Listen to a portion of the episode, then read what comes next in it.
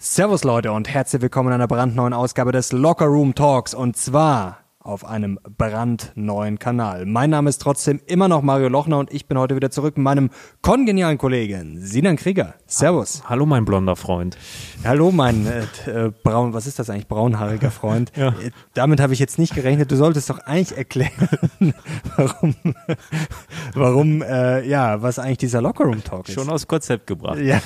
also LO steht für Lochner, dein Nachname. Ich mache es heute in der äh, Long Version. Oh, ja. KR steht für Krieger, mein Nachname und Locker Room Talk, ja bekannt, der Umkleidenkabinen-Talk, weil wir über die Themen sprechen, die man eigentlich nur hinter verschlossenen Türen mit seinen besten Kollegen nach dem Sport bespricht, mit dem kleinen, aber feinen Unterschied, dass wir es ins World Wide Web hinausposaunen. Und ab sofort wird einiges hinausposaunt, denn wir haben es jetzt endlich gemacht. Wir haben ja schon öfter darüber sinniert und auch darüber gesprochen, warum. Wenn ihr Fragen habt dazu, schreibt es gerne in die Kommentare. Und jetzt ist er da, der Locker Room Kanal.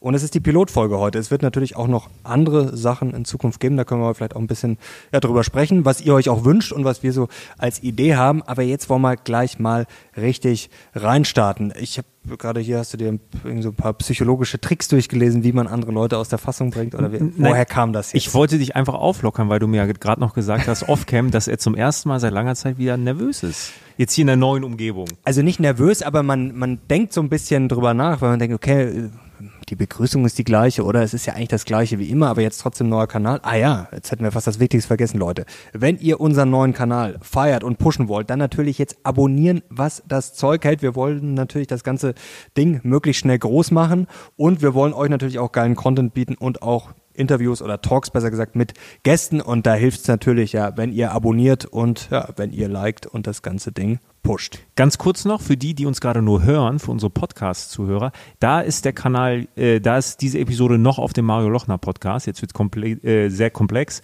Da wird die ähm, Abspaltung aber auch noch folgen. Die Abspaltung wird bald erfolgen. Weißt du, was mir auf den Nägeln brennt? Einiges. Das ist ja schon ein bisschen her. Du warst ja auch kurz, kannst vielleicht nachher was äh, davon erzählen, ganz kurz unterwegs. Ja, schieß mal los. Und zwar wir reden ja ständig drüber, wie wir perfekt prompten und den perfekten Prompt, also sagen Befehl, äh, wie man es auch immer nennen will, bei ChatGPT schreibt oder bei Midjourney und Co. Aber was interessant ist, wir denken irgendwie überhaupt nicht drüber nach, wie wir uns selber prompten können. Und da ist mir was Spannendes untergekommen zuletzt. Es spielt nämlich eine durchaus Rolle, wie ich mit mir selber sozusagen umgehe oder in, welche, in welches Stadium ich mich bringe. Und zwar gibt es da eine Untersuchung, da haben sie quasi Leute, ja, haben sie einen Test machen lassen und die einen haben sich quasi ja in der Rolle gefühlt, ja, stell dir vor, du bist ein Fußballhooligan und die anderen haben sich quasi so mental in die Rolle eines Wissenschaftlers begeben. Und jetzt rate mal, wer besser abgeschnitten hat. Die Hooligans. Nee, eben genau nicht. also man kann sich Wo drin besser abgeschnitten? Ja, das war halt so ein, so ein Wissenstest. Ach so, also, okay. ähm, die Details dazu kenne ich jetzt nicht, aber da gibt es ja viele Untersuchungen, dass auch äh, wenn man sich zum Beispiel natürlich vorher einredet, dass man in Mathe besser ist. Also das ist ja auch ein sehr wichtiges Ding, wenn man Stimmt. psychologisch, also wenn ich mir quasi von klein auf auch schon aneigne oder angeeignet vielleicht bekomme von außen nach dem Motto, ja, du bist einfach nicht gut in Mathe, dann habe ich natürlich auch schon immer die perfekte Ausrede, weil dann kann ich sagen, ja gut, habe ich halt jetzt eine 6 geschrieben, ist einfach nichts für mich. Da das ist natürlich schlecht. Da gibt es super spannende Studien dazu. Man sagt ja immer, ähm, Mädels können kein Mathe. Mhm. Und dass das äh, auch viel damit zusammenhängt. Dass man ja, das halt schon von vornherein sagt, nee, du bist ein Mädel, du kannst das nicht so gut. Ja, ja, das ist total irre. Also das ist wirklich äh, in jeglicher Hinsicht kontraproduktiv. Und ich finde, das hilft auch manchmal, wenn man sich denkt, wenn man in so einer Situation ist, wenn man sich manchmal denkt, so, was würde der jetzt tun? Also wenn man quasi an jemanden denkt, wo man weiß, okay, sagen wir, dein Auto geht kaputt oder hier, du bist irgendwo und hast jetzt selber vielleicht nicht so die Ahnung davon, wenn man sich dann denkt, okay, der, ich habe einen Kumpel oder ich kenne irgendjemanden, der kennt sich gut damit aus, also nach dem Motto, was würde der jetzt tun? Das geht ja auch ein bisschen so in die Richtung. Ja, oder du stehst jeden Morgen auf, schaust in den Spiegel und sagst, ich bin der Geilste. Ich dreimal laut. Das mache ich eh jeden Tag. Es soll ja Nur Leute geben, die das machen. Es, es, soll ja Leute geben, die das wirklich machen ja. und, die, und die darauf schwören und so, so ein, also ich mache es jetzt nicht, ähm, ich, ich weiß, dass ich immer, ähm, ich glaube aber, dass das zu einem gewissen Punkt helfen kann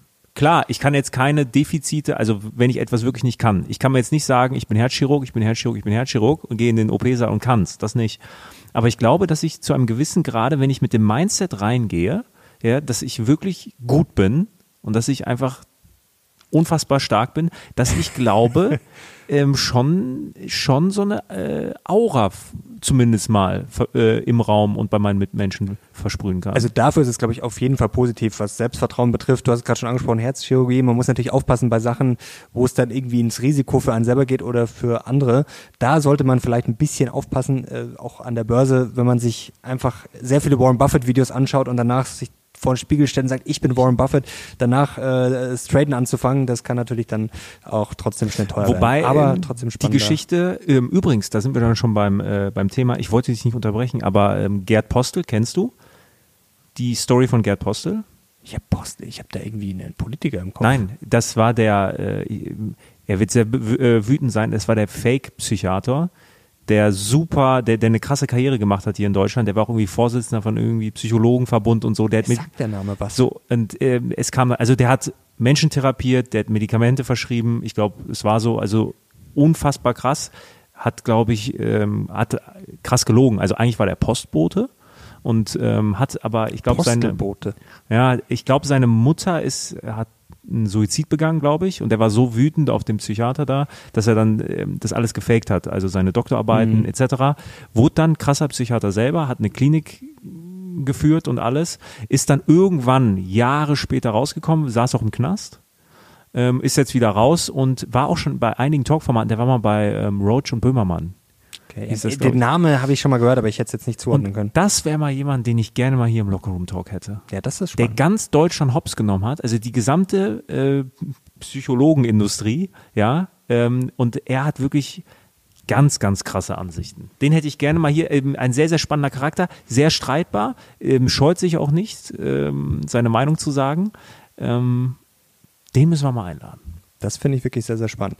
Und da seht ihr vielleicht schon ein bisschen, wo es hingehen soll. Also wir werden sicherlich auch natürlich über Finanzen sprechen. Auch Erfolg wird sicherlich auch immer ein wichtiges Thema sein. Aber ja, wir wollen auch ein bisschen über den Tellerrand hinausblicken und auch mal die Chance an euch. Ja, was interessiert euch? Wir denken natürlich auch völlig frei gerade. Wir denken über ja, Selbstversuche nach, Tests und wie auch immer, vielleicht auch Reportagen. Also da, ja, wir sind völlig offen und ja, wollen uns auch ausleben, wollen natürlich auch selber was dazulernen, glaube ich, das ist auch sehr spannend. Was ich mir zum Beispiel neulich gefragt, äh, gedacht habe, als ich hierher gefahren bin, nicht neulich, eigentlich äh, heute vor dem Talk, mal so wirklich so ein Test, einen Monat immer Sachen machen, zum Beispiel wirklich mal einen Monat, ich weiß nicht, wie anstrengend das ist, wirklich so leben, wie es quasi viele Influencer so theoretisch machen. Also wirklich jeden Tag 5 Uhr aufstehen, dann erstmal Journaling, Stunde dann. Ich kann nicht schreiben, das ist. Ja, ja. dann bist du schon mal raus, dann muss ich das machen. Dann, du, du weißt, was ich meine. Dann erstmal erste Runde Gym. Dann natürlich äh, meditieren, kalt duschen, äh, Zeitung lesen, dann nochmal Journaling, dann nochmal kalt duschen, dann zweite Runde Gym, äh, Frühstück zwischendurch, natürlich äh, perfekt äh, Meal Prepping und alles. Also du weißt, was ich meine. Wirklich mal so einen Monat.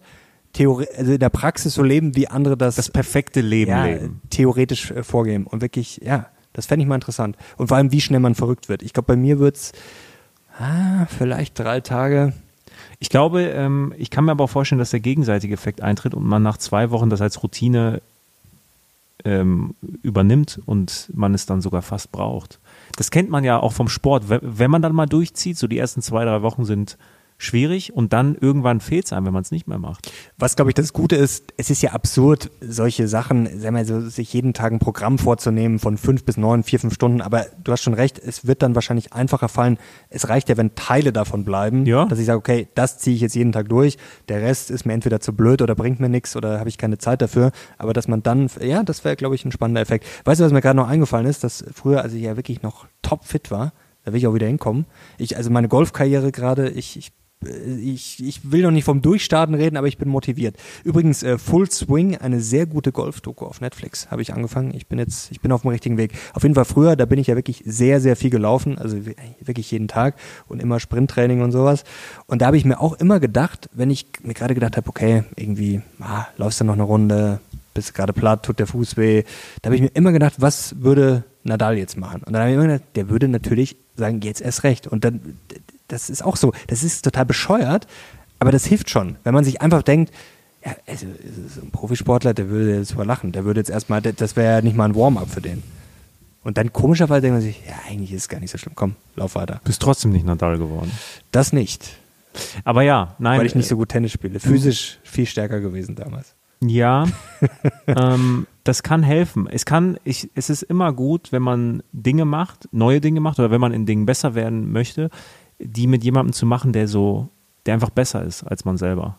Ähm, das ist im Gym so. Ich glaube, es ist ähm, die, die ideale Situation ist, wenn du mit Leuten Dinge machst, die leicht besser sind als du, damit es dich auch nicht demotiviert. Also wenn, wenn ja gut klar wenn und dass man auch nicht übertreibt, weil sonst äh, kommst du schnell an einen Punkt, wo da geht ja auch schon mal was kaputt, wenn du jetzt quasi, wenn die Niveaus so unterschiedlich sind, da muss man schon aufpassen. Und das ist auch für deinen Kopf nicht richtig. Da übrigens, ähm, ich ich habe es ja jetzt geschafft. Ich war ja auf der Zugspitze. Stimmt, du hast es geschafft. So, wir, acht Stunden.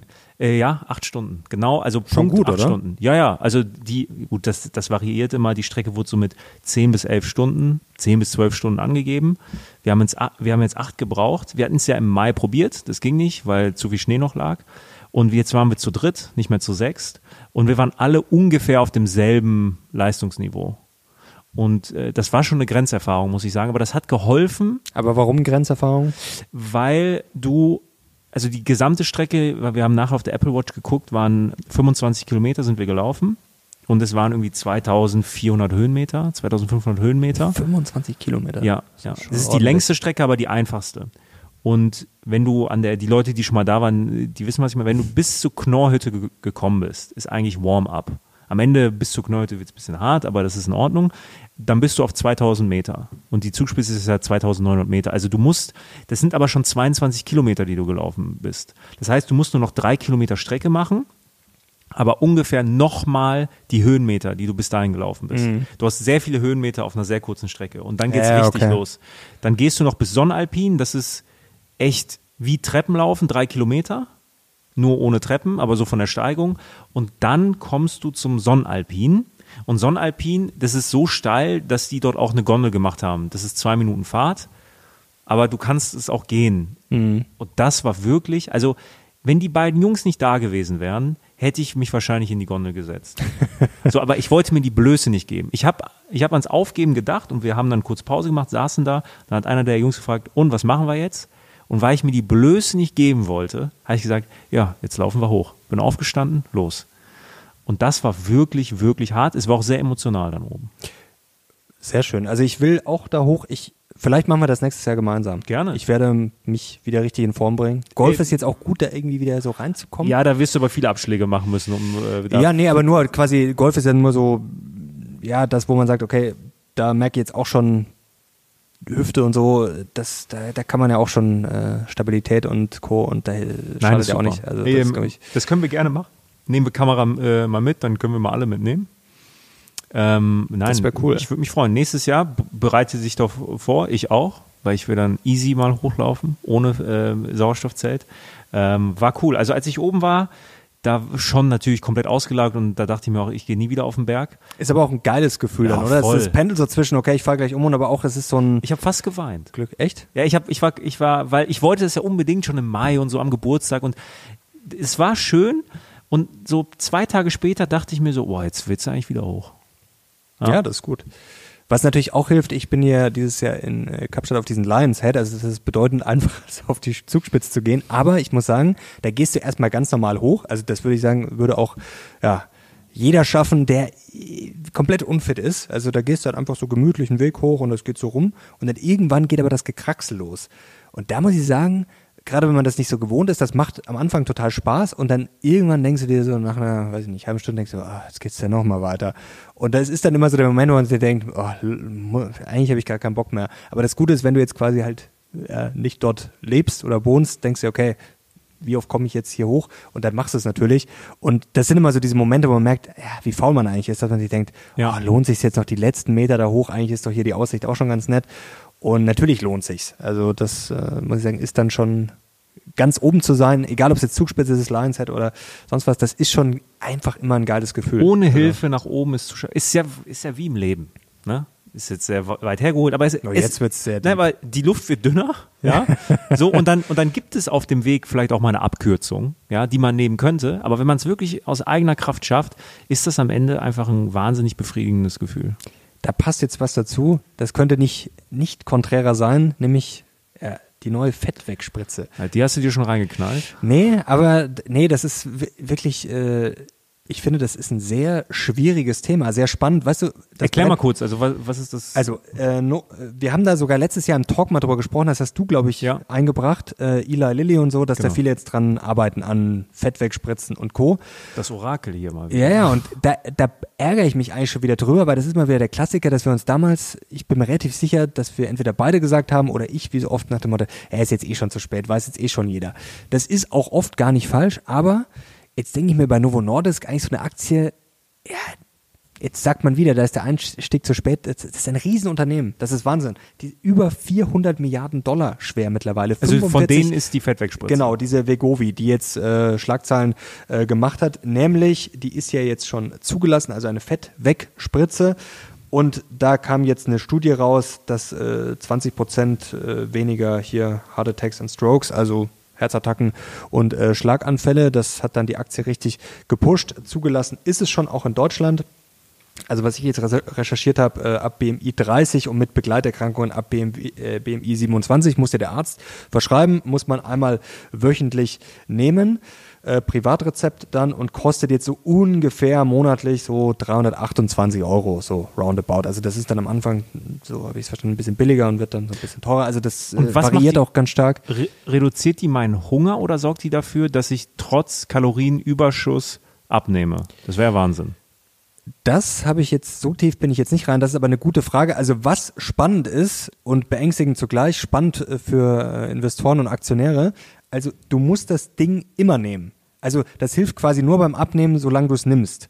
Also wenn du es dann quasi, also das muss dann irgendwas, ja, mit Hormonen oder so zu tun haben, denke ich mal, oder? Also wenn du es quasi dann absetzt, dann gibt es quasi die Gefahr, dass es wieder also das ist. Aber das muss ich nachschauen, weil das ist ja super, weil Abnehmen ist ja eigentlich ein ganz einfacher Prozess. Es wird immer kompliziert gemacht.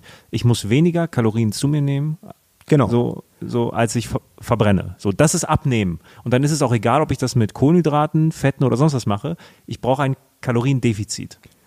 So. Und genau, da, genau, ja. Und ich weiß jetzt nicht, ob diese äh, Fettwegspritze das aushebelt. Das wäre ja Wahnsinn. Also wenn ich fressen könnte, wie ich, wie ich wollen würde, ja. und ich nehme ab, oder sie reduziert meinen Appetit zum Beispiel. Ich denke eher, dass es in die Richtung geht, weil sonst wäre es ja absurd. Vor allem, das kann ja auch gar nicht funktionieren, das müsste ja dann so ungesund sein. Und das, das, das ist mir aber auch als erstes eingefallen, dass die Leute sich dann vielleicht denken, okay, also erstens ist die Gefahr, dass natürlich jeder das nimmt, der jetzt vielleicht ein bisschen zu viel äh, Gewicht hat. Da gibt's ja auch schon ja jetzt so die Berichte drüber, auch dass zum Beispiel Elon Musk angeblich das äh, genommen haben soll und dass es auch helfen soll. Ähm, aber auch dieser Reflex, wie du sagst, nach dem Motto, ja, ich hole mir die jetzt und dann kann ich essen, was ich will. So, das wäre schon mal das Erste, was ja äh, nicht, äh, selbst wenn es funktionieren würde, das kann ja nicht gesund sein. Also nee. Also das muss ja irgendwann ja, äh, schwierig sein. Und das ist schon irgendwie spannend. Vor allem, wie gesagt, dass man es dann das ist ja fast schon wie so eine Abhängigkeit. Also ich muss das nehmen, weil sonst droht quasi, dass es dann wieder ins Gegenteilige läuft. Aber sehr interessant. Also Eli Lilly ähm, ist da jetzt auch drauf und dran. Das heißt Munjaro. Also das äh, wird dann auch wahrscheinlich bald äh, zugelassen werden. Also das ist schon ein sehr spannender Markt. Also auch wenn jetzt zum Beispiel Novo Nordisk schon sehr gut gelaufen ist, äh, Eli Lilly ist jetzt ja auch gerade kein Geheimtipp mehr. Trotzdem ist das natürlich schon spannend, wie sich das weiterentwickelt. Voll. Denn ähm, ja, gerade schlanker sind die Leute in den letzten zehn Jahren nicht geworden. Und die Frage ist auch, ja, dieser Trend geht wahrscheinlich eher weiter. Man sagt ja auch immer gerne, ja, der Wohlstand wächst in der Welt und nach dem Motto in den Emerging Markets und Co., das klingt ein bisschen böse, aber wenn da der Wohlstand auch wächst, dann wächst halt im Zweifel auch irgendwann äh, die Wampe, wenn man sich mehr leisten kann. Ja. Und dann ist natürlich das Marktpotenzial vielleicht in den nächsten 10, 20, 50, 100 Jahren vielleicht äh, gar nicht mal so klein. Vor allem, wenn ich es halt dann, we weißt du, wie nicht einmal spritze, sondern ich muss diese Spritze quasi halt, ja, immer nehmen. Im Abo-Modell. Ja, das ist schon ist, heftig. Ich, also ich finde grundsätzlich den, den Biotech, Big Pharma-Bereich, die genannten Unternehmen, alle super spannend. Weil die natürlich an ähm, Lösungen arbeiten, an Technologien, an äh, Produkten arbeiten, die am Ende unsere Gesellschaft verändern. So, das können die wenigsten von sich behaupten. Ich finde das super spannend. Ähm, und weil sie auch in einem Bereich sind, demografischer Wandel, der nicht aufzuhalten ist. Wir, wir sprechen ja immer von ähm, Megatrends und wir privat diskutieren wir auch immer, ja, aber was könnte so ein Megatrend ähm, stoppen oder ausbremsen? Mhm. Ne? KI ist jetzt auch schwer, aber es könnte politische Regularien geben in der EU, beispielsweise. Ähm, bei der Demografie kannst du nichts machen. Ja gut, langfristig schon. Aber ja, aber du kannst natürlich, also du klar, kannst, es ist schwer, so Trends umzukehren, aber du, du kannst politisch nicht eingreifen beim demografischen Wandel. Ja, ein bisschen. Du kannst natürlich äh, zum Beispiel Familie, Kinder fördern. Das kannst du machen. Mehr kannst du nicht, also du kannst die Leute jetzt natürlich nicht. Aber global äh, gesehen? Ins Schlafzimmer tragen. Es ist schon, es, es ist schon schwer, weil aber du meinst jetzt, dass die Leute immer älter werden? Also zum Beispiel, gut, ja. Das ist ja so, das ist ja auch erfreulich, werden, aber gut, älter werden und reicher werden. Klar. Und dadurch halt die Wohlstandskrankheiten und die Alterskrankheiten halt immer dominanter werden. Und da sind diese Firmen ja dabei. Ja, ja, klar. Also das lässt sich jetzt ähm, so. Also eigentlich der Markt ist, der Markt ist gegeben und die Wachstumsaussichten des Marktes sind und das ist einer der wenigen Märkte meiner Ansicht nach sind gesichert, sind nahezu gesichert, weil die Menschen werden jetzt nicht auf einmal weniger Alterskrankheiten haben oder die Menschen werden jetzt nicht auf einmal weniger alt werden. Das wird sich die nächsten Jahre nicht verändern und, äh, und somit haben die halt einfach, so pervers wie das ist, eine wachsende Kundschaft, die eigentlich schon gegeben ist. Aber da jetzt die richtige Aktie zu finden, und das ist der Punkt, da bin ich nicht tief genug drin. Ich, ich sag mir jedes Mal, hey Sinan, schaufel dir mal Zeit frei um dich mal wirklich intensiv damit zu beschäftigen, wer was wirklich macht. Also wer macht was gegen Diabetes, Adipositas, gegen Alzheimer. Da gibt es ja auch super spannende Unternehmen. Ja, Thema Alzheimer etc. Das ist ja super, super spannend. Da mal sich die Zeit nehmen, um da mal wirklich tief reinzugehen, da hätte ich richtig Bock drauf. Das ist wirklich ein spannendes Thema. Also das fände ich auch, ja. Ich, ich unterstütze dich gern dabei. Aber vielleicht zwei äh, zwei Sachen dazu. Also erstens, bei so einem Unternehmen wie Novo Nordisk ist es ja jetzt nicht so, dass sie nur von dem abhängig Richtig. sind. Da gibt es ja auch noch viel Hormon, Blutgerinnung, das wissen vielleicht viele gar nicht, weil der, man hat immer Diabetes im Kopf, also dafür sind sie auch ja, bekannt, aber die machen natürlich mehr. Und die Frage ist auch, ist das so ein Winner-Takes-it-all-Markt? Kann natürlich sein, muss aber nicht sein. Also ich glaube, gerade weil der Markt so riesig ist. Ich glaube, der Kuchen ist groß genug. Ja, das, das glaube ich auch. Ja, also ich glaube, ähm, da können einige Winner am Ende dastehen. Es gibt ja auch schon Winner. Also Novo Nordisk, ja, die Aktie ist Eli Lilly etc. Brutal. Ich habe jetzt den Kurs von Eli Lilly nicht im Kopf, aber ich gehe davon aus, dass es jetzt auch nicht so schlecht gelaufen ist. Ja, ja, die ist zuletzt sehr gut gelaufen noch. Ja. Und ähm, da sich mal wirklich mit auseinanderzusetzen, nehme ich mir vor, steht auf meiner Bucketlist, ähm, kriegen wir hin. Sehr spannend. Wir haben heute noch einiges zu besprechen. Ich weiß gar nicht, wo ich anfangen soll. Ich habe wirklich einiges äh, mitgebracht. Ja, womit fange ich an? Was interessiert dich mehr? Ob Geld doch, doch glücklich macht, äh, wie ich den Barbie-Film fand. Ja, Barbie können wir skippen. Ähm, erzähl mal über, über Geld. ja, wir kennen ja alle diesen Klassiker, glaube ich. Das wurde sehr lange rauf und runter gebetet nach dem Motto: Ja, Geld macht bis zu einer gewissen Grenze glücklich. ich glaube, es waren ja genau, ja, genau das, äh, das meinte ich. Das haben gleich viele gehört. Und jetzt gibt es ja was Spannendes Neues. Da hat auch Kahnemann mitgearbeitet und zwar, es ist wirklich sehr interessant, dass Geld doch glücklich macht. Und zwar ist das hier ein Herr Matthew Killingsworth, ein US-Psychologe. Und zwar haben die herausgefunden, bis zu einem Einkommen von 500.000 Dollar steigt die Zufriedenheit fast parallel zum Einkommen an. Aber nur bei Menschen, die nicht unglücklich sind, also die schon glücklich waren, da ist das wohl richtig erfolgreich. Denn äh, Menschen, die grundsätzlich unglücklich sind, fühlen sich bereits ab einem Vermögen von 90.000 US-Dollar nicht zufriedener als vorher. Begründungen, ja, haben sie jetzt auch natürlich nur ein bisschen spekulieren können. Ist natürlich klar, wenn ich äh, also ja, schwer halt krank bin, schwere Depression habe, wenn ich, wenn es mir richtig, richtig scheiße geht, dann helfen mir natürlich 100.000 Dollar mehr wahrscheinlich auch nicht komplett raus. Vielleicht macht es das ein bisschen erträglicher, aber das sorgt jetzt nicht dafür, dass ich sage, ach ja, jetzt bin ich auf einmal glücklich. Also das ist natürlich also schon... Also Geld heilt keine Depression. Nee, klar. Also, äh, aber wie gesagt, es ist natürlich äh, zu sagen, pauschal nach dem Motto, ach ja, na, verdien lieber keinen Euro mehr, das macht dich nicht glücklich. Das ist natürlich auch... Äh, es ist natürlich pauschal immer schwer, das zu sagen, aber natürlich macht mehr Geld Ganz ehrlich glücklich. Mal, also ich möchte denen nicht zu nahe treten, das sind super renommierte Menschen, Daniel Kahnemann, äh, Nobelpreisträger, alles gut. Aber ich finde diese absoluten Zahlen bei dieser Glücksforschung immer total bescheuert. Weil am Ende ist es doch immer in Relation zu sehen.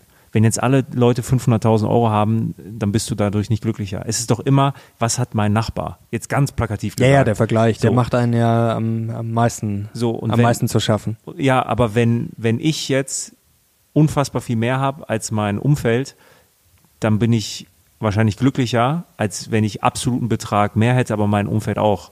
Es ist ja klar. Ich muss mich ja vergleichen.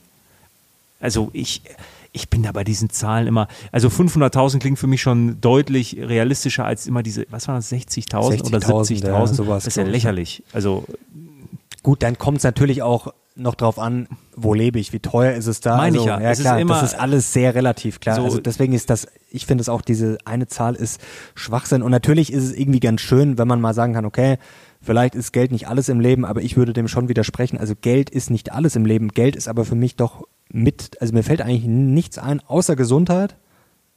Was ist wichtiger als Geld? Und ich spreche jetzt natürlich nicht von Geld, das mir einfach zufliegt. Ich glaube, man muss das auch mal ein bisschen mehrdimensionaler sehen. Also wenn ich jetzt einfach nur erbe, das ist natürlich auch schön und dann habe ich ein gutes Leben. Aber es geht mir darum, was sagt Geld aus? Also wenn ich gutes Geld verdiene, wenn ich vielleicht sogar reich werde, reich ist ja auch mal relativ, was steckt denn dahinter?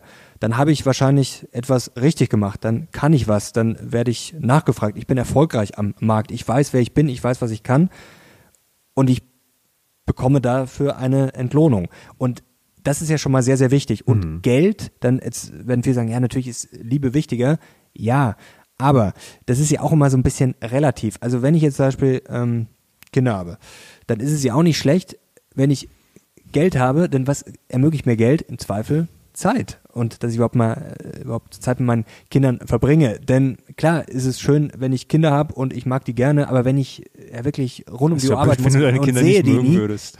Ja, nee, aber we- das ist ja, ich Ja. finde, das, das ist immer so sehr schwer pauschal zu sagen nach dem Motto, ja, natürlich ist Liebe sehr, sehr wichtig, aber die Frage ist auch mal, okay, was ist Geld? Geld ist ja dann auch irgendwie, wie gesagt, ein gewisser Erfolg, dass ich vielleicht ein interessanter Mensch bin, dass ich etwas kann. Und ich will nicht sagen, dass Geld Liebe erst ermöglicht, aber es spielt natürlich schon auch, glaube ich, einen gehörigen Teil mit. Und Geld ermöglicht halt einfach viele Sachen, die dann wiederum andere Sachen ermöglichen. Und wie gesagt, ich meine jetzt nicht das Geld, das vom Himmel fällt und ähm, das ist wieder was ganz was anderes. Aber wenn man Geld quasi sieht als etwas, ich mache was richtig im Leben, das heißt jetzt noch lange nicht natürlich, dass jemand, der Geld hat, alles richtig macht. Das ist ja Schwachsinn. Es geht mir jetzt schon darum, Leute, die was Sinnvolles machen, die ja ein ja, sinnvolles Leben haben. Und natürlich kann ich auch Geld verdienen mit sinnlosen Sachen und wenn ich So wie äh, wir? ja, so wie wir. nee, aber ich glaube, das ist schon äh, ein sehr wichtiger Punkt. Und da sehe ich eigentlich wirklich nur Gesu also Gesundheit drüber, weil das ist, da hilft Geld auch teilweise, aber ähm, ohne Gesundheit ist Geld natürlich schon äh, dann äh, auch, da, da verblasst Geld dann wirklich sehr, sehr schnell. Ich, ich meine, ohne Geld kannst du auch krank werden. Die Sorgen können dich krank machen. Aber du Klar. kannst äh, als Multimilliardär auch Da, krank mach, sein. da kannst du dir auch viel Sorgen machen. Ich, deswegen, hast du dir mal, es gibt ja, man spricht ja so von Glücksdimensionen.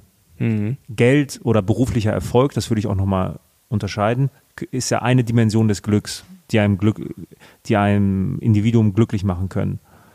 Hast du das mal für dich definiert, was so deine wichtigsten Dimensionen sind? So Top 3, Top 4, Top 5?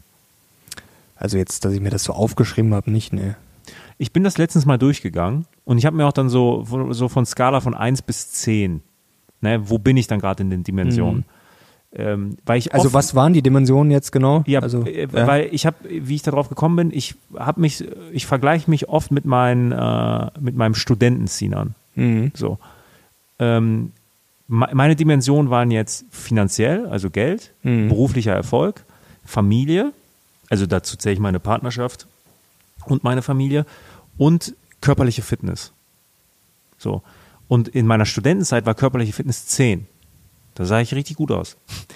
Ähm, Ich auch mal. äh, ähm, Familie war 8, 9, 10, weil ich die super oft Mhm. gesehen habe. Thema finanziell war eine 1. so, beruflicher Erfolg 1, 2 mit meinen studentischen Hilfsarbeiten, die ich da gemacht habe. Aber grundsätzlich im Mittel hatte ich eine höhere Punktzahl als jetzt. Und aktuell würde ich sagen, bin ich finanziell so, würde ich sagen, 7, 8. Also deutlich besser, deutlich besser. Beruflicher äh, Erfolg deutlich besser, würde ich auch so sagen. Aber so Familie, körperliche Fitness ist bei mir ein 1. Es ist, es, ja, für mich. Ja, gut, so, für dich. Im, Im Durchschnitt bin ich jetzt, also was mein Glücksscoring angeht, bin ich tiefer. Aber die Frage ist ja auch, wie du dich fühlst, weil das habe ich zum Beispiel auch gemerkt. Früher sah man oder sah ich auch deutlich besser aus oder was heißt besser aus, aber ich war ja auf jeden Fall Drahtiger. objektiv äh, attraktiver. Fühle ich mich jetzt ich müsste mich ja komplett schrecklich fühlen. Nee, das sage ich ja. Vielleicht ist Und diese Dimension dir nicht so wichtig. Du bist ja, damals war es mir schon sehr wichtig, aber das meine ich, man, man denkt dann auch vielleicht, okay, man, man muss irgendwie gewisse Sachen erreichen, weil man dann, dann bin ich vielleicht glücklich, wenn ich so und so aussehe, wenn ich ein Sixpack habe, wenn ich, keine Ahnung, ein gewisses Gewicht habe, wenn ich äh, gewissen Bizeps habe, wie auch immer, wenn ich 100 Klimmzüge am Tag mache. Das ist ja auch nicht verkehrt, aber trotzdem, ich kann jetzt nicht behaupten, dass ich mir damals jeden Tag gedacht habe, boah, bin ich glücklich. So, das war halt, man hat es halt einfach gemacht. Ich sag dir was. Der Moment, wo ich das erste Mal fünfmal in Folge 100 Kilo auf der Bank drücken konnte, ganz plakativ. Dieser Moment war für mich genau, also ich hatte genau diese Glücksgefühle, vielleicht noch mehr, als wie wenn wir jetzt irgendeinen Deal machen und es fließt Geld rein. Und das ist so, so kann man sich austricksen. So, so banal. Ja gut, ich konnte fünfmal 100 Kilo drücken. Das war für mich damals ein Riesenerfolg. Ey, ich war so glücklich. Und es ist mir eigentlich immer noch wichtig, aber ich bin jetzt weit davon entfernt. Und äh, Quintessenz, ich habe alle Spiegel abgehangen in der Wohnung. Ja, auch sowas wie eine Waage oder so. Also früher habe ich mich auch gewogen. Aus dem Fenster geschmissen. Ja, das, das mache ich schon seit, seit Jahren nicht mehr. Das ist auch, ich, mein Gewicht ist auch sowas Relatives. Ich meine, Muskeln sind allein schon schwerer als Fett. Also das ist ja, das ist alles, ja, also, aber das meine ich, das ist sehr gut, sich das mal aufzuschreiben. Und ja, dann merkt man eigentlich erstmal, okay, ich war vielleicht früher objektiv besser oder ja, wie sagt man, objektiv gemessen besser, aber ja, würdest du sagen, dass du heute unglücklicher bist? Ja. Also, Ja. ja? Ja, und äh, das ist aber auch, also äh, niemand muss sich Sorgen machen, ne? Mir geht's gut. ähm, aber äh, wir sind ja auch so in dem Modus oder ich bin auch in dem Modus so, dass mein viel, also viel meiner Zeit und meiner Energie in den letzten Jahren war Karriere. Ja, klar. So, also, U- Unternehmertum, machen, hasseln, ne, weiter, weiter, weiter, weiter. Und da sind halt die anderen Dinge äh, auf der Strecke geblieben. Und man tendiert dann dazu, diese Arroganz zu entwickeln, ja, es ist ja auch nicht so wichtig. Das andere ist ja wichtiger, beruflicher Erfolg, Geld, Status, so. Ähm, nein, nochmal, die Erfolge im Fitnessstudio, die jetzt so banal klingen für viele Menschen, haben mich damals genauso glücklich gemacht. Und das ist so eine, ich weiß nicht, ob es ein Ziel von mir ist, wieder balancierter zu werden, weil das wird ja bedeuten, dass ich jetzt in den Bereichen, die wir gemeinsam machen, einen Schritt zurück machen müsste. Das will ich nicht. Aber ich ja, will aber ich glaube schon, dass man, dass sich gewisse Sachen ja auch einspielen, wo man So. gar nicht, man wird ja erstens besser, also man kriegt ja, das merke ich ja zum Beispiel auch, also früher hat man halt für Sachen viel, viel länger gebraucht, man, Ja. man, man hat ja allein mehr Wissen, man hat mehr Erfahrung, man hat mehr Routine, also man schafft ja in der gleichen Zeit normalerweise, also im besten Fall, anders wäre es schlecht, Richtig. immer mehr. Das ist ja schon mal ein großer Vorteil. ich war in den letzten zwei Jahren die meiste Zeit außerhalb meiner Komfortzone. So. Und das ist schwierig und dann macht man Dinge, die man eigentlich nicht so gut kann oder die man noch lernen muss und das dauert Zeit. Richtig. Und das ist mein großes Ziel, wieder halt in ruhigere Gewässer zu kommen, weißt du, dass es mehr float und dass ich dann auch wieder äh, in, in anderen Dimensionen, Glücksdimensionen, die für mich wichtig sind, wieder äh, nach vorne komme. Sehr schön. Dafür machen wir auch den Kanal. Das soll ja Richtig. auch das Ziel sein und ich glaube, wir, ja, wir wollen ja auch irgendwie Vorbilder sein. Also wir wollen jetzt auch nicht die sein, die sagen, okay, wir arbeiten uns jetzt komplett tot. Also wir wollen natürlich schon Vorbilder sein, die Gas geben, die was schaffen. Aber wir wollen ja auch ja, die schönen Seiten des Lebens, wir wollen ja was dazulernen, wir wollen die Welt sehen, wir wollen auch ja, uns optimieren. Das Ja. äh, ist ja, glaube ich, auch wichtig, dass ja eine Balance zu haben. Aber weißt du, es ist ja auch irgendwo logisch, dass man es so machen muss. Jetzt hast du völlig recht. Also ich, mir ist zum Beispiel sehr wichtig, ich rufe zum Beispiel sehr oft meine Eltern an, ich rufe auch regelmäßig meine Oma an. Also Familie ist für mich auch wirklich was Wichtiges und da muss man sich wirklich klar machen, da kann man nicht sagen, ja okay, das hole ich in 20, 30 Jahren nach. Nee, die also weg. die eigene Familie dann, wenn man äh, Kinder und Co. Das kann man natürlich irgendwie ein bisschen timen. Und da ist, glaube ich, das Wichtige, dass man da die Balance findet, weil gewisse Sachen kann man nicht mehr nachholen. Aber man macht das ja auch, dass man Gas gibt, wenn man jünger ist, weil man dann eben mal sagen will, okay, ich will dann vielleicht mal mit Mitte 40 oder 50 dann wirklich mal ja, aber sowas von kürzer treten und dann da mir wirklich Zeit nehmen, wenn ich noch jung bin, also nicht mit 80, da kann man auch noch was erleben, aber trotzdem, man will das ja in einer guten Zeit noch erleben mit Kindern und Co.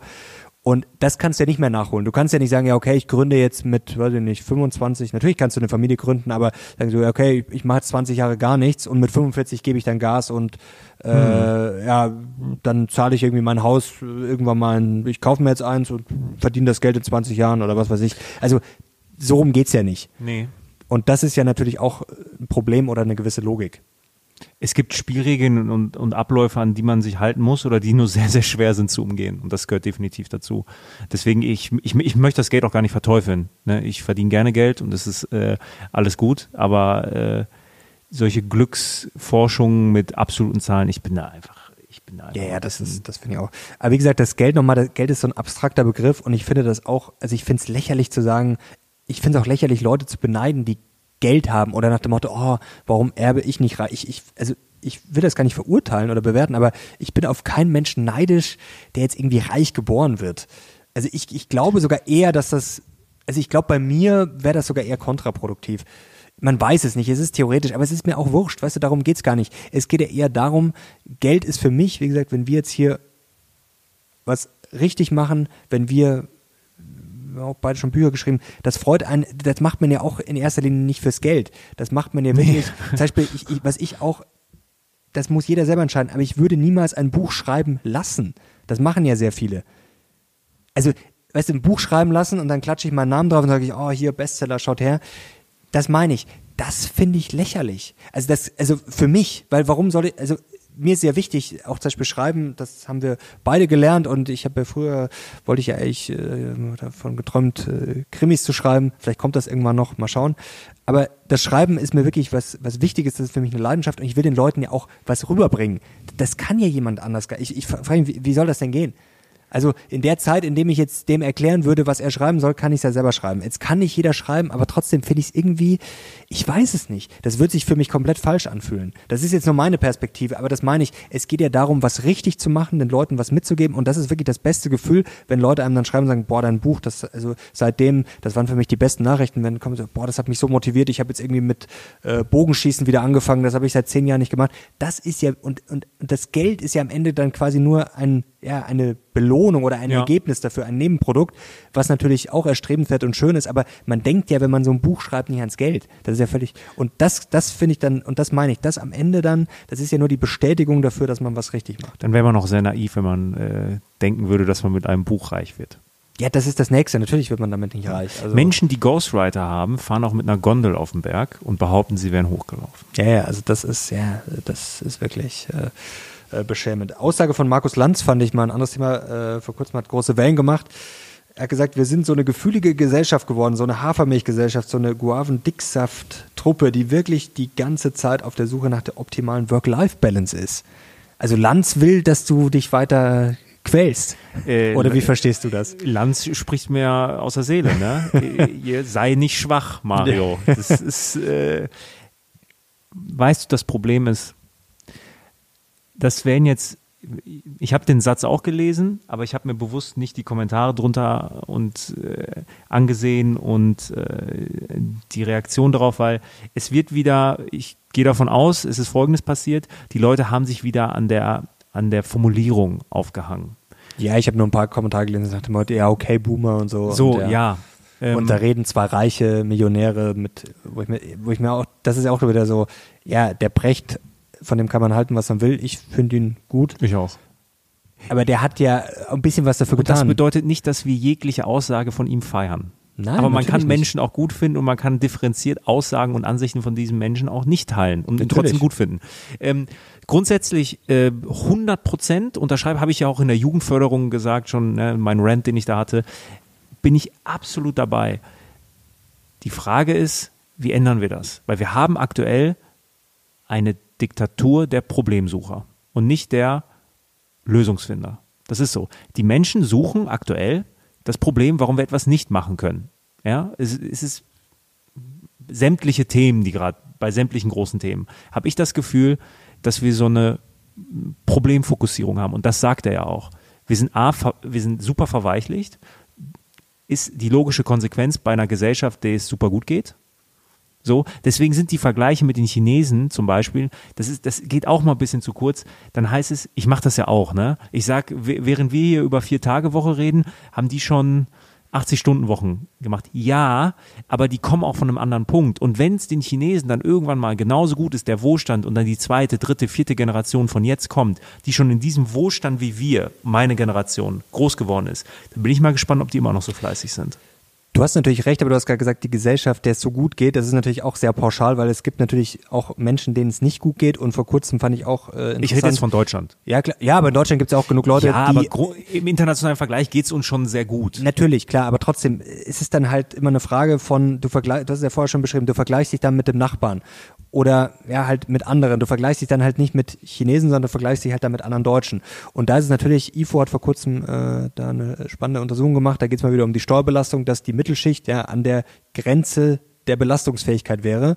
Und ich glaube schon, dass wir da auf Riesenprobleme zu laufen. Ich habe jetzt ein Buch angefangen, ich habe noch nicht viel gelesen, da geht es um Demografie, sehr interessant. Und allein ein Gedanke, also der lässt mich nicht mehr los, der kam schon relativ weit vorne, also ich werde bald mehr berichten. Wenn man sich jetzt mal überlegt, auch mit den Jüngeren, ich finde, da passt halt auch teilweise Anspruch und Wirklichkeit nicht zusammen. Mit der Work-Life-Balance, ich finde, es kann jeder machen, was er will. Das Problem ist nur, ich kann nicht irgendwie den ganzen Tag von Hafermilch, Work-Life-Balance und Co. reden nach dem Motto, oh ja, also ich, also ich suche den Sinn in meinem Leben, kann dann aber auf der anderen Seite sagen, ja, oh, wie gemein, ich kann mir kein Haus leisten.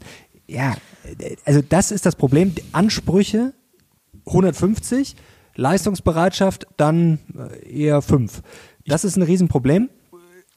Eins abgehakt, stimmt. Jetzt habe ich den Rest vergessen, was ich sagen wollte. Genau mit der Demografie. Und da haben wir jetzt ein Riesenproblem, weil wir haben ja immer weniger junge Menschen, haben immer mehr Alte und wir haben ja jetzt schon das Problem, dass wir haben ja genug, theoretisch haben wir junge Leute, die die Stellen besetzen können, aber irgendwie geht das nicht so recht zusammen. Da passt dann oft die Qualifikation nicht oder dann ist vielleicht doch die Motivation nicht so da. Ist auch egal. Auf jeden Fall wird dieses Problem größer. Dann habe ich immer mehr ältere Rentner, die ja nicht arbeiten. Das ist auch völlig okay. Das Problem ist, die konsumieren, aber trotzdem. Und ja, wer soll die ganzen Sachen herstellen? Wer soll die ganzen Jobs machen? Das ist ein Riesenproblem. Was passiert dann logischerweise? Naja, man hat natürlich schon eine gewisse Macht dann bei den Arbeitnehmern. Das heißt, im Zweifel wird zu höheren Löhnen führen. Jetzt haben wir aber ein Problem und jetzt kommt das Spannende. Wer soll denn den ganzen Mist finanzieren? Jetzt sage ich Mist, das ist äh, nicht negativ gemeint. Also es ist ja schön, dass wir alle mal älter werden und dass wir immer mehr Rentner haben, die dann auch mehr Rente beziehen das Problem ist, das wird natürlich sehr teuer. Im Zweifel, das war jetzt die Argumentation äh, in diesem Buch, was wird passieren? Höhere Löhne, höhere Inflation. Okay, muss man mal gucken, ob das so passiert. Ist auf jeden Fall keine dumme Überlegung. Dann höhere Steuern weil ja das alles irgendwie finanziert werden muss. Und dann, was wird dann passieren? Dann werden die Arbeitnehmer irgendwann sagen, naja, also äh, ich kriege jetzt zwar ein bisschen mehr, aber Steuern steigen auch, dann müssen wir quasi die Steuer auch noch auf den Lohn. Das heißt, noch höhere Löhne, noch mehr Inflation. Also da sieht man mal, was das, was da in Zukunft vielleicht für Probleme auf uns zukommen können. Und da muss ich sagen, du hast vorher gesagt, sowas wie Demografie ist generell schwer umzukehren und wenn dann nur sehr, sehr langsam. Und das Problem ist ja die Frage, kehrt sich's um oder wird es sogar noch schlimmer? Und da muss man sich natürlich schon fragen, Länder wie Deutschland, ja, also ist das in 20, 30, 40 Jahren, ist das äh, vielleicht nicht mehr so lustig? Schau mal, man sagt ja, der gefährlichste Boxer ist der, der nichts mehr zu verlieren hat. Also wenn du mit Punkten richtig weit zurückliegst, du kannst eigentlich nur noch verlieren, dann wird es für den anderen nochmal richtig gefährlich, weil der versucht, der hat nichts zu verlieren. Wenn du jetzt Deutschland und China oder ein aufstrebendes Land, weiß ich nicht, Vietnam, sonst was nimmst und die miteinander vergleichst. Deutschland ist satt, ist der alte Boxer, ja. Er hat sehr viel zu verlieren. Deutschland, unsere Gesellschaft, weil wir sind ja trotzdem noch eine reiche Gesellschaft, uns geht es ja gut in Deutschland, im, im internationalen Vergleich. Noch. Okay? Wir haben sehr viel zu verlieren das, dann ist es doch normal, ein normal menschlicher Reflex zu sagen, okay, wir wollen jetzt erstmal das, was wir haben, halten. Uns geht es nicht so sehr darum, zu sagen, okay, wir wollen jetzt mehr. Nee, wir wollen das, was wir haben, bloß nicht verlieren. Die anderen Staaten jetzt mit den ganzen neuen Technologien, die weniger zu verlieren haben, bis gar nichts zu verlieren haben, die sagen natürlich, ja, let's go for more. Mehr, mehr, mehr. Und dass die dann dynamischer sind, ist ja nochmal, mich stört das auch, Mario, nicht falsch verstehen. Weißt du, was das Problem ist, wenn das Halten funktionieren würde, aber uns ja, bricht ja, ja quasi gerade Automobilindustrie so, und so, das steht ja alles gerade so, ja, auf der Kippe. Aber glaubst du, dass du das Mindset vor allen Dingen meiner Generation, ich gehe da hart mit meiner Generation auch ins Gericht, wo ich äh, glaube, ich habe doch zu meinem Essay geschrieben, ähm, zum Thema ähm, Leistungsbereitschaft und Anspruchsdenken. Dass das in eine das ist eine Disbalance, ja. Ich will vier Tage Woche, ich will viel Good Manager sein, ich will aber 150.000 netto verdienen im Jahr. So, und ich will 40 Urlaubstage. Glaubst du, dass wir dieses Mindset, diese Denke, diese Mentalität meiner Generation, der jüngeren Generation, durch politische Eingriffe, steuerliche Änderungen ändern können? Ich glaube schon. Ich glaube, wir brauchen in erster Linie mal neue Diskussionen und wir haben halt mittlerweile eher eine ja, Kultur der Angst. Ja, es ist schon eine Kultur der Angst. Ich glaube, das ist auf der einen Seite, das ist, glaube ich, bei, bei sehr vielen ähm, sehr mehrschichtig. Also bei den Älteren, du hast es gerade schon beschrieben, da geht, glaube ich, die Angst um nach dem Motto, oh, Deutschland steigt jetzt ab und alles, was uns groß gemacht hat und was früher funktioniert hat, Autoindustrie und alles, quasi die, die heile alte Welt, nach der sich ja viele zurück, nach dem Motto in den 90er Jahren, ja, da gab es keine Probleme. Ich muss auch sagen, wenn ich an meine Kindheit denke, jetzt hatte ich natürlich auch das Glück, ich bin jetzt, meine Eltern waren nicht reich, aber man hatte ein gutes Leben, also man hat auch gemerkt, das Kind, erst Wohnung und dann kam halt irgendwann ein Haus, da ging es halt irgendwie gefühlt immer bergauf. Also wirklich äh, kann man sich nicht beschweren. Da wurde auch durchaus das Geld mal umgedreht, also da gab es jetzt nicht einfach mal so, also ich habe das nie erlebt, dass man einfach in der Stadt war und dann hieß es, ach hier hast du neue Fußballschuhe, hier hast du ein neues Bayern-Trikot, hier hast du eine neue Playstation. Also das gab es dann halt vielleicht mal zum Geburtstag oder zu Weihnachten, hm. aber weiß ich, wurde jetzt nie so verwöhnt. Aber das meine ich jetzt gar nicht als, das meine ich sogar eher positiv. Ähm, dafür wurde sich um mich super gekümmert und, und alles. Also das ist wirklich, äh, ja, ich würde sagen, das war schon eine, eine perfekte Jugend, um es mal sozusagen, Chapeau an meine Eltern. Ähm, und da sehen sich, glaube ich, viele nach diesem Gefühl zurück. Bei den Älteren oder selbst schon jetzt, wenn man Mitte, Ende 30 ist, dass man denkt, ah, früher, also in den 90er Jahren, da war eigentlich alles ganz, äh, ganz entspannt. Und bei den Jüngeren ist halt, glaube ich, eine ganz andere Angstkultur. Das sieht man ja auch teilweise, wie die auf, wie sich die getriggert fühlen von so einem Landskommentar, dieses, was da schon, also, äh, ja, was da schon für. Aber wie kriege ich das raus? Jetzt, jetzt bei den Jüngeren. Weil die sind ja wichtig dann für den Arbeitsmarkt. Ich glaube, wir haben in dieser jüngeren Bubble, da ist, da ist so eine, so eine, wirklich eine, eine Meinung aufoktroyiert worden.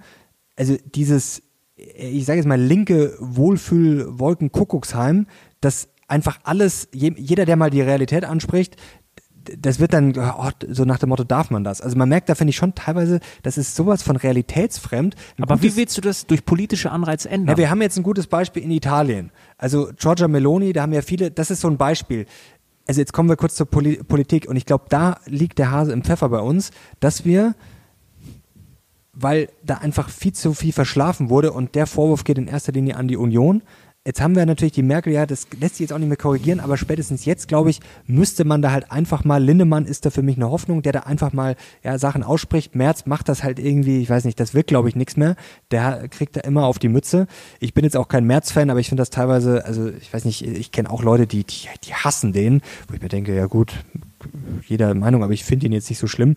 Ich finde ihn aber auch nicht toll. Und ich glaube einfach, wir brauchen, was jetzt Meloni gerade macht, und ich will die jetzt nicht äh, hochjubeln, denn die muss man natürlich auch kritisch sehen, hier mit ihrem äh, Postfaschistin und was sie früher über Mussolini und so geäußert hat, das hat sie jetzt auch revidiert. Äh, spannender Podcast, äh, The Daily von New York Times über äh, Meloni war, glaube ich, vor zwei Wochen. Lohnt sich auf jeden Fall mal reinzuhören. Also die Frau ist auch durchaus kritisch zu beobachten, aber was sie jetzt in der Praxis macht, das muss man einfach mal sagen, das ist alles auf jeden Fall mal spannend und sie macht mal Sachen. Also sie hat jetzt eine Übergewinnsteuer für Banken, äh, da gab es ja auch großen Rubel, jetzt wurde, da sind erstmal die Aktienkurse gefallen. Ähm, also Übergewinnsteuer, das ist interessant, dass es jetzt eine Meloni macht, die ja eher, ja, auf eher rechts, Mitte rechts ist. Also man wurde ja vorher der Teufel an die Wand gemalt, jetzt merkt man eigentlich, okay, sie macht eigentlich nur eine konservative Politik bislang und äh, da wurde Einhalt geboten. Also die Einnahmen aus der Steuer würden 0,1 Prozent der Bilanzsumme der Institute nicht überschreiten. Danach war wieder ein bisschen entspannt Spannung. Trotzdem Übergewinnsteuer, da sind ja eigentlich die meisten nach dem Motto, mhm. Gottes Willen Sozialismus. Ich bin da auch eher kritisch. Auf der anderen Seite ist es natürlich spannend, denn es soll jetzt eine große Steuerreform geben. Also da ist zum Beispiel eine Flat Tax im Gespräch. Das ist so im Gespräch. Und sie hat gesagt, die Steuerreform, auf die Italien 50 Jahre gewartet hat. Also, ähm, auch ein Satz, den ich wichtig finde. Äh, Meloni wolle jene, die in Italien machen oder produzieren, nicht stören. Also, da merkt man mal, da geht der Wind mal in die richtige Richtung und ja, auch, dass sie jetzt da die Sozialausgaben gekürzt hat, das muss er natürlich auch kritisch sehen. Aber man sieht auf einmal, weißt du, bei uns ist das Problem, wir halten ja Dinge gar nicht mehr für möglich. Beziehungsweise, wenn sowas ich, dann siehst du auch wieder auf Twitter, da kommt wieder aus dieser linken Bubble, so, ja, da seht ihr, was passiert in meiner Nazis-Welt. Wo ich mir denke, so, ja, man muss Meloni kritisch sehen, aber das ist schon noch alles legitim. Also Steuern zu senken, zum Beispiel, und auch die Banken Übergewinnsteuer, was ja eigentlich die Linken schon äh, lange fordern, Übergewinnsteuer, also jetzt nicht für die Banken, aber für Unternehmen. Weißt du, wir müssen einfach mal aus diesen Bubbeln raus und es ist so eine wirklich eine Kultur der Angst und es ist es, es, wir sind in so einem engen Korridor mittlerweile gefangen. Es sind zwei Dinge. Es ist verrückt. Es ist Angst. Die Leute, also gerade die Jüngeren, das, was ich so erlebe, ängstlich und satt. Und das ist eine ja. schlechte Kombination. Also, wenn Menschen ängstlich sind und satt sind, hm. Und ganz ehrlich, das klingt jetzt wieder sehr politikverdrossen.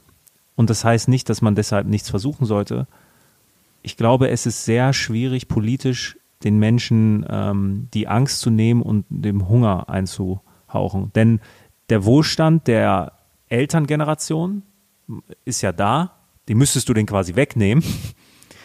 Ähm, und das halte ich für äußerst schwierig. Wie machst du einen satten, ängstlichen Menschen zukunftsoffen, mutig und hungrig? Das finde ich ist eine so schwierige, schwierige Aufgabe. Und vielleicht ist es dann wirklich so, dass man erst fühlen muss, bevor man dann handelt. Ich glaube, es ist eigentlich ganz einfach. Es ist, und deswegen ist auch dieser Talk hier so wichtig. Und wir haben, glaube ich, auch schon spannende Gespräche geführt mit Maurice Höfgen zum Beispiel, dass wir einfach wieder dahin kommen, dass wir ja, gemeinsam diskutieren und dass wir nicht äh, alles von vornherein verteufeln. Und ich, ich sage dir ganz einfach, warum das so ist. Es, es, wir operieren doch, du hast es vorher gesagt, es ist eine Diktatur der Problemsucher. Egal, ob wir jetzt sagen, ja, Klimathema, ja, geht nicht. Ähm, Steuern senken. Ja, wer soll das zahlen? Also wir, das sage ich ja die ganze Zeit, wir, wir, kommen gar nicht zur Diskussion. Wir, ja. Es ist nur noch Bullshit-Bingo. Es, es ist immer ein Problem da. Und die meisten Leute, habe ich das Gefühl, entweder sind die da schon so drin, weil sie einfach nichts anderes mehr hören, oder man hat schon gar keine Lust mehr nach dem Motto, ach komm, hör mal damit auf, das geht ja eh nicht. Und das ist echt sehr, sehr traurig. Und das meine ich jetzt in sämtliche Richtungen. Und das ist, glaube ich, auch bei den Jungen, und wie gesagt, den, äh, da fand ich auch eine, eine spannende Umfrage in der, ähm, in der Bild war die sogar, da äh, habe ich äh, nur die Schlagzeile gesehen, ja, so denken die Deutschen wirklich über äh, Klima. Und dann war erstaunlich bei dieser Umfrage, dass sehr, sehr viele, die da befragt wurden von der Bild, die jetzt ja nicht gerade als äh, ja, Future, äh, Fridays for Future Kampfblatt gilt, ähm, was ja auch völlig okay ist, da waren erstaunlich viele ja, dafür, dass mehr getan wird. Und die Sorge, da gab es natürlich noch größere Sorgen, akuter jetzt um die Wirtschaft. Und da sieht man ja auch, dass sich die Leute sehr wohl um beides Sorgen machen und dass man das irgendwie in Einklang bringen muss. Und da ist ja auch wieder, es werden nur Probleme gesucht, anstatt mhm. man zu sagen, okay, wie, das sagt ja der Halber auch immer schön, wie machen wir denn am besten beides, dass wir ja, Umweltschutz betreiben, was auch fürs Klima gut ist, dass wir, was logisch, und daraus vielleicht sogar noch ein Wirtschaftsmodell machen. Aber darüber wird gar nicht gesprochen. Die einen schreien, ja, hier Klima und das bringt eh nichts und das ist ja Lüge. Die anderen schreien, ja, ihr mit eurer scheiß Wirtschaft und wenn die Welt untergeht oder wenn wir alle sterben, äh, dann, dann gibt's auch keine Wirtschaft mehr. Das ist doch lächerlich.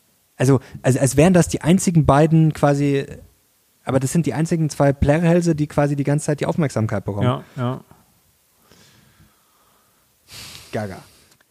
Aber das, wie gesagt, wir machen das ja hier und ich glaube schon, also jetzt muss auch mal was Positives sagen, nicht, dass wir jetzt auch wieder hier ins, ins, ins, ins Fatalistische und ins Gemecker kommen. Ich bilde mir schon ein, dass es besser wird.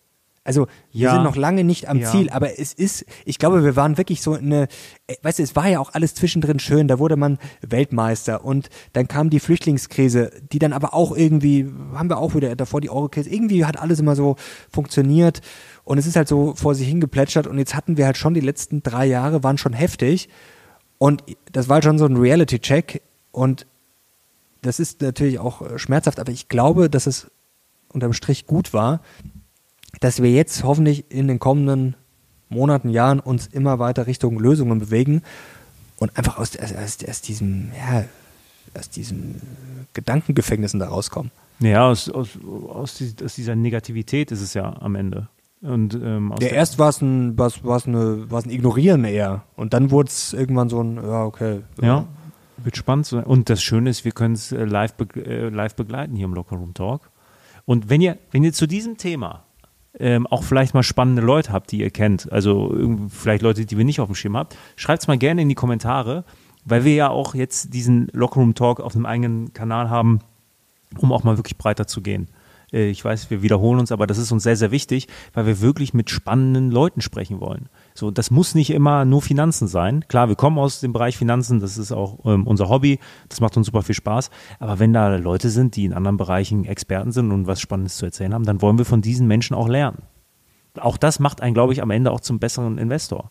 Guck mal, hättest, hättest, du hier vorher den äh, Novo Nordisk äh, Fettwegspritzen-Typ gekannt, der hätte dir was erzählt. Der hätte dir was erzählt. Jetzt muss ich dir auch noch was erzählen. Weißt du, was, weißt du, was ein guter Hack ist? Für mehr Produktivität. Ich habe tatsächlich jetzt, äh, ich habe kein, keine Musik-App mehr auf dem Handy. Und ich muss sagen, es ist, also man gewöhnt sich super schnell dran. Ich habe jetzt schon ein paar Mal gedacht, okay, jetzt irgendwie mal Musik hören oder irgendwie fällt mir gerade ein Song ein. Und ich habe mich sehr schnell dran gewöhnt. Und was ist der Effekt? Ja, wenn ich Musik hören könnte, was höre ich dann? Nein, ich höre keine Musik. Ich höre entweder Podcast oder. Mario, du bist schwach. Du musst, einfach, du musst einfach Moslem werden, dann darfst du keine Musik hören. Ja. Und auch kein Alkohol trinken. Keine Musik hören? Ja. Also, äh, das habe ich noch nie gehört. Äh, gefährliches Halbwissen, aber die, die es richtig streng auslegen. Das ne? habe ich noch nie gehört. Ja, okay, es gibt ja mal Leute, die es so auslegen und so, aber es gibt sehr strenggläubige Muslime, die keine Musik hören. Die keine Musik hören. So oder nur nicht Musik, wo gesprochen, die hören keine Musik, so das, was man eigentlich hört, so Charts und so. Werd doch einfach das. Dann hörst du keine Musik mehr, darfst nicht mehr trinken, ja. Und wenn der Muezzin singt, ist das keine Musik? Nee, das ist ja, das ist ja was anderes. so, dann hast du, da hast du deine beiden großen Dinge, ja. Die hast du dann einfach nicht mehr. Da kannst du so produktiv sein. Stell dir mal vor, du bist 24 Stunden, 365 Tage im Jahr nüchtern, was du alles erreichen könntest. Ja, das stimmt. Ja, es müssen sich alle warm anziehen. Also ich fahre seit Jahren auf Sparflamme. So, ab nächster Woche äh, wirst du konvertieren und dann. Ich konvertiere. Dann schauen wir mal. Jetzt, jetzt müssen wir, man muss ja heutzutage immer sagen, dass das nicht Satire, aber nicht, dass die Leute jetzt denken, jetzt machen sie einen neuen Kanal und auf einmal, das, das läuft hier in eine ganz komische Richtung. Nein, keine Angst. Aber die meisten Leute verstehen das ja, dass, äh, ja, aber man muss ja heutzutage, es ist schon auch erstaunlich, wie ironiefrei äh, die Leute mittlerweile sind. Ja, die wollen gar nicht mehr lachen. Die, nee, wollen, die, wollen, die, gar nicht mehr die wollen nur noch offended sein. Die wollen wirklich nur noch offended sein. Jetzt, wenn sich da jetzt Leute drüber aufregen, dann, dann tut es mir auch Ich darf dann das ja immer sagen. Ich, ich darf das ja immer sagen. Ich habe ja in meiner Rolle als äh, Halbtürke, habe ich ja noch ähm, in einigen Bereichen Narrenfreiheit, die du als blonder Junge, ne, als, als mein blonder Freund, ähm, guck mal, ich sag ich zu dir. Ich stehe unter so strenger mal, Ich sag zu dir, mein blonder Freund, und du willst antworten mit hier mein brauner Freund, und da merkst du schon, nee. Braunhaarig habe ich. Ja, gehört. richtig, weil du kannst ja jetzt nicht mein brauner Freund, wie, das geht ja nicht. In, ja, ja. in sämtlichen äh, Dimensionen wäre das eine äh, Beleidigung, wo ich sehr, sehr. Ja, siehst du, du bist Rassist, ich bin keiner. So nämlich. Äh, ganz kurz noch, also ich muss das loswerden, der Barbie-Film. Also, du hast den noch nicht gesehen. Nein. Also ich habe mich darauf eingelassen. Weil ich ein echter Mann bin. Ja, ich hatte auch ein bisschen Angst. Also was ich spannend fand, ich habe mich davor überhaupt nicht beschäftigt. Ich kannte halt diese paar Bilder, die, aber ich habe ich hab auch keinen Trailer oder so gesehen. Ich habe mich auch überhaupt nicht, es hat mich auch nicht interessiert, ehrlich gesagt. Und ich habe mir gedacht, okay, okay, ist spannend, da mal reinzugehen, weil ich hatte überhaupt keine Erwartung. Ich habe natürlich das Schlimmste befürchtet und habe mir gedacht, ja, das wird wahrscheinlich schon vielleicht ziemlich komisch werden. Und der Anfang war auch sehr komisch. So die ersten zehn Minuten habe ich mir schon gedacht, oh wow aber ich muss sagen, ich fand es am Ende ganz gut. Also es ist mal interessant, weißt du, was, was zu gucken, so was man halt sonst niemals gucken würde. Und ich fand es am Ende, ich fand es echt ganz, ich muss auch ein paar Mal lachen. Es hat mich so ein bisschen, wer, wer den Film Anchorman kennt, also nicht, dass es jetzt ähnlich wäre, aber so so bisschen. Also es ist teilweise auch dann schon sehr klamaukig, aber dann auch wieder schon mit Botschaften. Also ich fand es gar nicht, fand es gar nicht so wild. Ich fand, also ich finde es auch so lustig, wenn sich da, da gibt es ja wohl auch Diskussionen von Männern, die, oh, jetzt werden die Männer da so schlecht dargestellt. Also wenn ich darüber jetzt nicht lachen kann, also wenn ich mich da als Mann ernsthaft angegriffen fühle, also dann muss ich noch, dann muss ich wirklich äh, unbedingt schnell zum Bank drücken, um mal an meiner Männlichkeit arbeiten. Also das, das finde ich schon toll, wie sich da Männer, oh, da, da, wie da Männer dargestellt werden, das ist ja eine Frechheit. Also wer darüber nicht lachen kann. Gibt's Ken in den Film? Ja, ja, und Ken, ich, die Rolle fand, also äh, Ist Barbie blond? Ja, ja, klar, Margot okay. Robbie halt. Also die sieht, ja, die sieht ja, sieht der echten Barbie relativ ähnlich. Äh, also generell schon und da natürlich, das ist schon. nein, nein, also das ist ja auch. Äh, nee, ja. aber in dem Film wird das, äh, die machen sich da auch drüber lustig, wie sie aussieht und so. Also das ist wirklich ganz, ganz lustig gemacht. Ich kann es auch verstehen, wenn man den Film schrecklich findet, kann ich verstehen, aber ich fand ihn wirklich besser als erwartet und die Rolle von Ken ist sehr, sehr lustig also am Anfang ist es wirklich so, dass man sich denkt, was ist das für ein Mist? Und dann kommen die quasi so von dieser Fake-Barbie-Welt in die echte Welt und da wird es dann wirklich lustig. Und die Rolle von Ken ist auch schön, Ryan Gosling spielt das wirklich gut. Und ja, es ist wirklich, ich fand's lustig. Also Ryan, Super Mario Brothers. Ryan Gosling, das ist der Crush, der Celebrity Crush von meiner Schwester. Echt? Ja. ja. Oh, die hat den Film aber bestimmt gesehen. Die hat ein riesen Kissen von dem. Ernsthaft? Ja, Ryan Gosling. Jetzt sagen wir lieber nicht, wie alt sie ist. Die ist ein bisschen älter als ich. Ja. sie schläft immer noch auf dem Kissen? Ähm, nee, das, das liegt auf der Hollywood-Schaukel meiner Eltern. Oh, ja. Ja, das ist das Ryan das, Gosling. Das gefällt Vater? Nee, er findet, er hat es schon. Hat schon überstrichen. Mhm. Mit einem FC, Halbmond. Äh, und FC Bayern-Flagge drauf. Dein Papa ist ja FC Bayern Ultra eigentlich. Ja, ja. Der hat der schon mal ein Spiel nicht gesehen in den letzten 30 Jahren? Nee, der, der schaut eigentlich alles. Ja, das, ja. ja der Ehrenmann. Ist, der ist ähm, voll, voll mit dabei, ja. So, jetzt habe ich noch eine spannende Sache, die will ich noch ganz kurz erzählen. Äh, ich habe vor kurzem ein Interview gelesen mit äh, Jürgen Hambrecht in der Zeit, Ex-BSF-Chef, und das fand ich sehr interessant, wie er das geschildert hat, wie quasi das mit Gazprom zustande kam. Also erstmal sehr interessant, ja, dass es quasi schon in den 90er Jahren losging und auch wieder Helmut Kohl beteiligt war nach dem Motto, also erst ging es mal los, ja, also BSF, so ihr müsst und mit den deutschen Unternehmen nach dem Motto Aufbau Ost, also ihr müsst sozusagen irgendwie helfen, dass wir da im Osten auch was machen. Und da hat der Hambrecht das auch schon beschrieben, so nach dem Motto, das hätten sie eigentlich gar nicht machen müssen, war irgendwie überflüssig da im Osten was in Brandenburg, glaube ich, da was aufzukaufen oder was zu übernehmen und meinte aber, das haben sie dann super hinbekommen.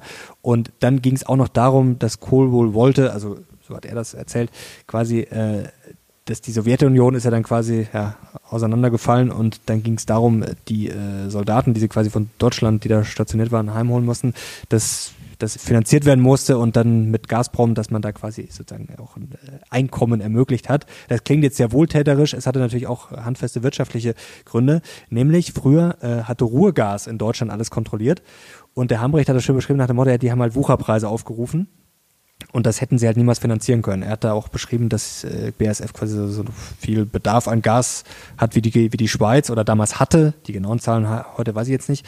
Aber das ist schon Wahnsinn. Man weiß ja, dass die viel Gas brauchen. Und er hat gemeint, dann kam das eben mit Gazprom zustande. Sie wollten eigentlich erst Gas aus Norwegen. Das hat sich dann wiederum zerschlagen. Dann kam das mit Gazprom zustande, dann mussten sie aber auch erstmal mit Gazprom zusammen, dann wurden da ja auch Unternehmen gegründet, mussten sie dann auch erstmal die Pipelines bauen, weil die Pipelines da wieder quasi in der Hand von diese, von Ruhrgas waren. Und es ist wirklich sehr, sehr spannend, wie das alles so quasi das muss ich mir mal an, äh, an, zustande. Lesen. Wo hast du das gelesen? In der Zeit war das vor zwei Wochen, glaube ich. Okay. Ich glaube, ich, glaub, ich habe es noch zu Hause, kann ich dir. Gerne. Also gerne. E echtes gedrucktes Papier. Echt? Kennen junge Leute wie du gar nicht, ne? Nee. Äh, ja. Also ich habe ich es glaube ich tatsächlich noch nicht weggeworfen. Sehr gut. Nee, bring's Und mal bitte mit. Das war auch ganz interessant, wie sich das dann quasi auch auch die äh, wie dann Putin da mitgemischt hat bei Gazprom und so und er hat gemeint, ja, der hat ihnen da ganz kritische Fragen gestellt und war alles schon ja, also es ist wirklich spannend und wie sich das dann entwickelt hat mit den Konflikten, dass Putin dann der Ukraine damals schon 2005 oder was, äh, Anfang der 2000er, teilweise das Gas abgedreht hat im Winter und so. Das ist schon alles wirklich. Ja. BASF ist auch ein spannendes Unternehmen. Ist ja eins oder war, ich weiß nicht, ob es immer noch aktuell ist, aber noch vor ein paar Wochen auf jeden Fall, ist ja eins der Lieblingsunternehmen von Volker Hellmeier. Äh, und ich werde nie seinen Satz vergessen, ja, also wenn BASF irgendwann, wenn es das nicht mehr gibt, dann haben wir ganz andere Probleme.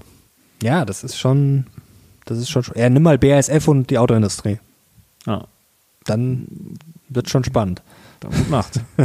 und, aber vielleicht da noch dazu noch ein Aspekt, weil da wurden auch kritische Fragen natürlich im Interview gestellt nach dem Motto, ja, hätte man dann nicht irgendwann mal sagen müssen, äh, spätestens nachdem Putin da Druck gemacht hat und da das Gas abgedreht hat, nach dem Motto, ja, die Weißrussen haben immer, die haben gut gespurt und die haben es dann billiger bekommen, die anderen haben es entweder gar nicht mehr bekommen oder teilweise nicht oder teurer. Nach dem Motto, ja, hätte man da nicht äh, besser aufpassen müssen. Und er hat das dann auch beschrieben, dass, äh, glaube ich, die Abhängigkeit so 50 Prozent war. Und es ist natürlich richtig, was er sagt. Natürlich ist auch ein Teil des Wohlstands, natürlich Deutschland, niedrige Inflation, ist da natürlich auch aufgebaut, teilweise auf dem russischen Gas. Also für einen Unternehmer, finde ich, eine sehr schwierige Entscheidung. Also im ja. Zweifel muss ich natürlich dann jetzt zu sagen, ja gut, wir schmeißen jetzt 10.000 Leute raus, weil wir kaufen jetzt das Gas irgendwie doppelt so teuer ein ab morgen. Äh, man stellt sich mal vor, was hätte es damals für einen Aufschrei gegeben, dann hätte er gesagt, er ist verrückt.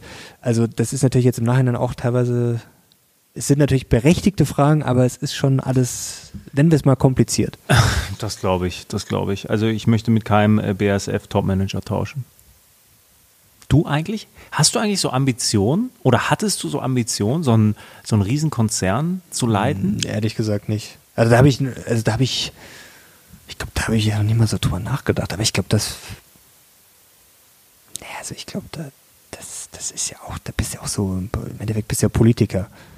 Also mehr oder weniger. Also nicht Politiker, aber du bist ja, schon in der Außendarstellung ja. natürlich schon eher Politiker und ja, aber ich habe ich noch nie so, also flüchtig vielleicht mal, aber, da, aber ich habe mich noch nie ernsthaft damit beschäftigt. Nee, ich auch nicht. Und ich hätte jetzt auch eher, glaube ich, weniger Lust dazu. Generell, ja, so Konzernstrukturen, das. Ja, und ich, Personalverantwortung ist, ist, auch, ach, das ist, nee. So ein bisschen, manchmal geht es nicht anders, ja, wenn man was aufbauen will. Aber wenn du dann nachher so Chef von 10, 20, 30.000 Mitarbeitern bist, das ist auch, äh, nee. nee. nee. Muss nicht sein. So Leute, hast du noch was Spannendes zu erzählen? Jetzt haben wir, glaube ich, wieder einiges heute. Wir haben wieder ja. den Gottschalk gemacht. Den Gottschalk Aber gemacht. Zu, äh, Aber der hört ja bald auf. Eine Sendung, glaube ich, gibt es noch, ohne oder? Michelle Hunziker. Ja, ja, da gab es auch wieder, der Spruch war auch. Er braucht keine blonde Frau ja. oder so, weiß ich, meinte er. Aber ich habe das nur gelesen, ich habe aber... Die, ja, und, sie hat, und sie hat gekontert, aber das habe ich mir nicht durchgelesen. Ja, ich will... Ja bin jetzt auch kein Mensch, Pilotfolge auf dem neuen Kanal jetzt hier abgedreht. Leute, wenn äh, ihr es feiert, Daumen hoch, sagt allen Bescheid, teilt es mit allen Leuten, die auf ihr eurem Telegram Verschwörungstheoriegruppen, ja. teilt es bitte Überall. die Wahrheit. Ähm, und wir müssen uns jetzt überlegen bei diesem Potpourri an Themen, was wir aufs Damm schreiben. Das stimmt. Idee? Noch nicht. Ich habe noch keine tolle Idee. Der beste Kanal der Welt. Der beste Kanal der Welt. Ja, wenn wir sagen, ja, es gibt ja mittlerweile, ja, es werden immer mehr YouTube-Kanäle, die da gestartet werden, auch sehr, sehr viele einschlägige und ich muss sagen, also wir sind ja eigentlich die einzigen, die hier noch vernünftig sind. Ja, alles andere deabonnieren, diesen ja. Kanal abonnieren, alle, die bis jetzt hier noch äh, geblieben sind, abonniert bitte den Kanal, es würde uns helfen. Ja, es hilft, wir müssen jetzt natürlich mal wieder, Jedes wir starten Abo nicht hilft. bei Null natürlich, aber ja, wir wollen durchstarten und wie gesagt, Ja. wir wollen geile Talks machen, wir wollen, was auch noch sowas ist, wirklich mal in vier Wochen einfach eine Fremdsprache lernen. So mit dem Holzhammer, weißt du, das Ja. will ich mal ausprobieren. Deutsch zum Beispiel bei mir. Deutsch, ja. Deutsche Sprache, schwere Sprache. Chapeau. Mein Löwe, Sinne- wir haben es geschafft. Ich bin stolz auf dich. Ja, ich immer auf dich. mein du Braunhaare. Ist das braun oder schwarz? Das ist braunhaarig. Ich, ich konnte das, ich kann es bei Frauen auch schon nicht mehr unterscheiden. Ich habe immer gesagt schwarz. Also, schwarz. Oder was ich braun immer genannt habe, war dann auf einmal dunkelblond. Also ich bin bei Haarfarben ganz, ja, also was für andere dunkelblond ist, ist halt für mich schon Nein, fast schwarz. Nussbraun. Ja, das Nussbraun. Ist also Haarfarben Maronenbraun. Kompliziert. So Bitte. Leute, jetzt sind wir fertig für heute. Danke dir, danke euch fürs Zuschauen. Wir sind jetzt raus. Bis zum nächsten Mal. Ciao.